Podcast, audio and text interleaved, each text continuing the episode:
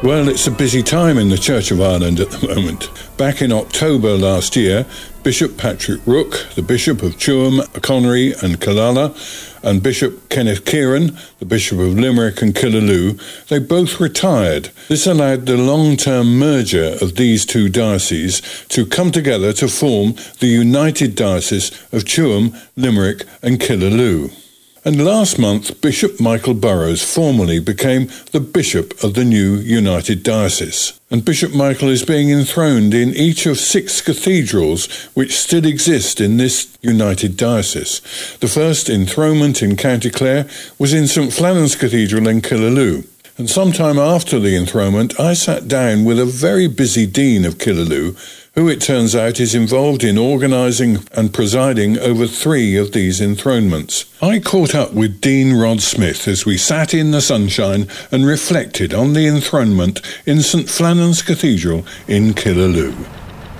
Dean, it's a delight to sit here in the open air and just remember a great occasion for the cathedral, one of six that he's going to be installed in and it was quite something. So, could you just take us through how it worked, the formality and the informality of it?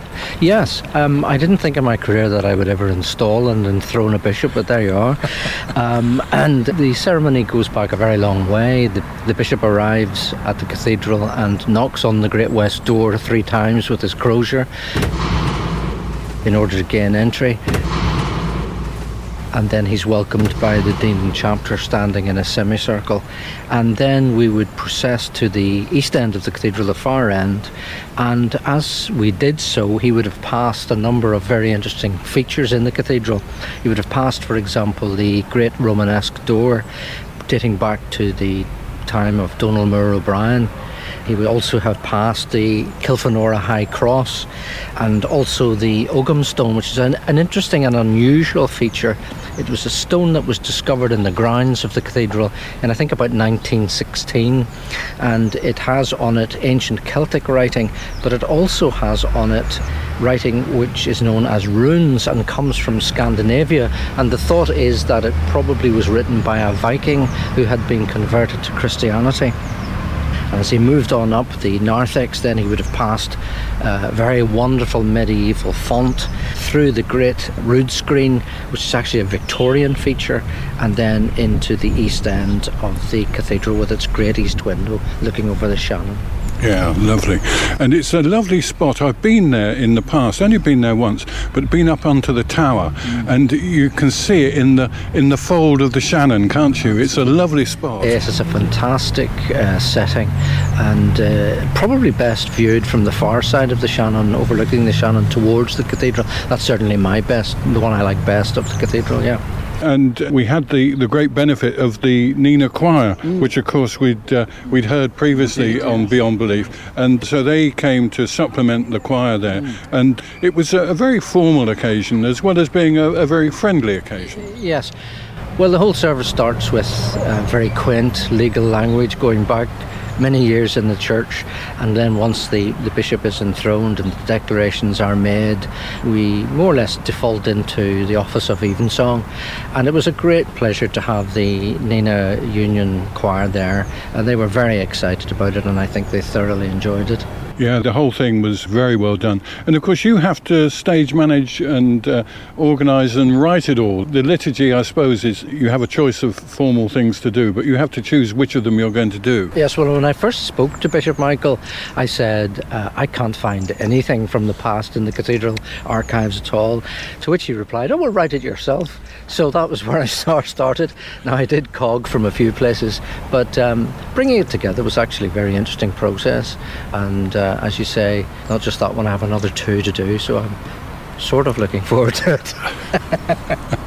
what other ones are you doing then? Clonfert Cathedral. Oh, yeah. And then Kilfenora. Oh, you're doing Kilfenora? Yes. Well, uh, you know, as a member of the Kilfenora parish, mm. I'll let you know now, we want our cross back. our, our, our, high cross, which was, was taken by, w- by one of your bishops. That's right, indeed. Uh, yeah. In the Victorian That's time, right, I think. yeah, indeed. yeah, well, be warned. I think they may hold you hostage until the return right. of, the, of the high cross. I'll let them know.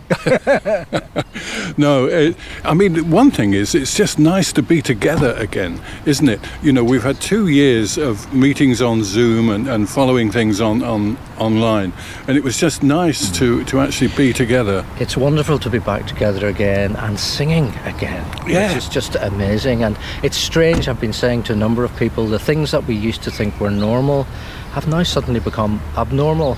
Even silly things like collections and things. Yeah. Didn't, used to do them during COVID at all, and, and now we're back, well, getting back to normal, which is great. Yeah. And uh, now, is this one of the last occasions when you'll appear in public? Is it, or you've got one or two more to come, I suppose? But uh, One or two more. The, la- the last will be Kilfenora on the 22nd of May, Yeah. which is also my last day in the cathedral. Uh, and then the following week on the 29th is my last day in Nenagh. And then I officially retire on the 31st of May. well, well done. And I thought we could also just talk about your retirement, but also perhaps more positively where you've been and your journey to get to Nenagh. Yeah. Well, um, I think I had an early vocation, but a very late ordination.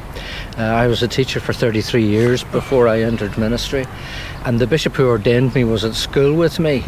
and on the steps of the cathedral in Belfast, he said to me, "You know, you do hold the world record for running away." um, so there you go. Anyway, I'm a late vocation, and how did I come to Nenagh? Well, I saw the advertisement in the Church of Ireland Gazette and I scratched my head and, uh, to my everlasting shame, said, Where on earth is Nenagh? and I pushed the door and the door opened. Very good. And where had you been before Nenagh? I had been in a large parish in the centre of Belfast, in Malone. And so now on your retirement, you'll go back to Belfast, will you? No, we have a home uh, in Bangor in County Down. Ah, yeah. So we shall go there in the immediate future, and then uh, we're probably going to end up somewhere in the UK because, um, well, apart from anything else, the family are all in UK, and the grandchildren are a great attraction. yeah, yeah, of course, of course. Well, I, I wish you every uh, every enjoyment in your retirement. You're you're still a, a, a young man. you know. You've got plenty in front of you. I've got hopefully. plenty of hair. yeah, yeah. Well, that's certainly something. But uh, you haven't had to tear it all out with No, the frustrations not- that you've had. yet. No. So uh, seriously, we do wish you well, and we Thank thank, you so um, because you were also a member of chapter. Yes. Uh, you were dean, and uh, you know you you managed to pack a fair bit into, as you say, a truncated and delayed ordination. Indeed, I only ever wanted to be uh, an eternal curate, but somehow things happen. Well, Dean Rod, I do wish you all the best, and uh, look forward to keeping in touch. I hope. Thank you very much, Stephen. Thank you.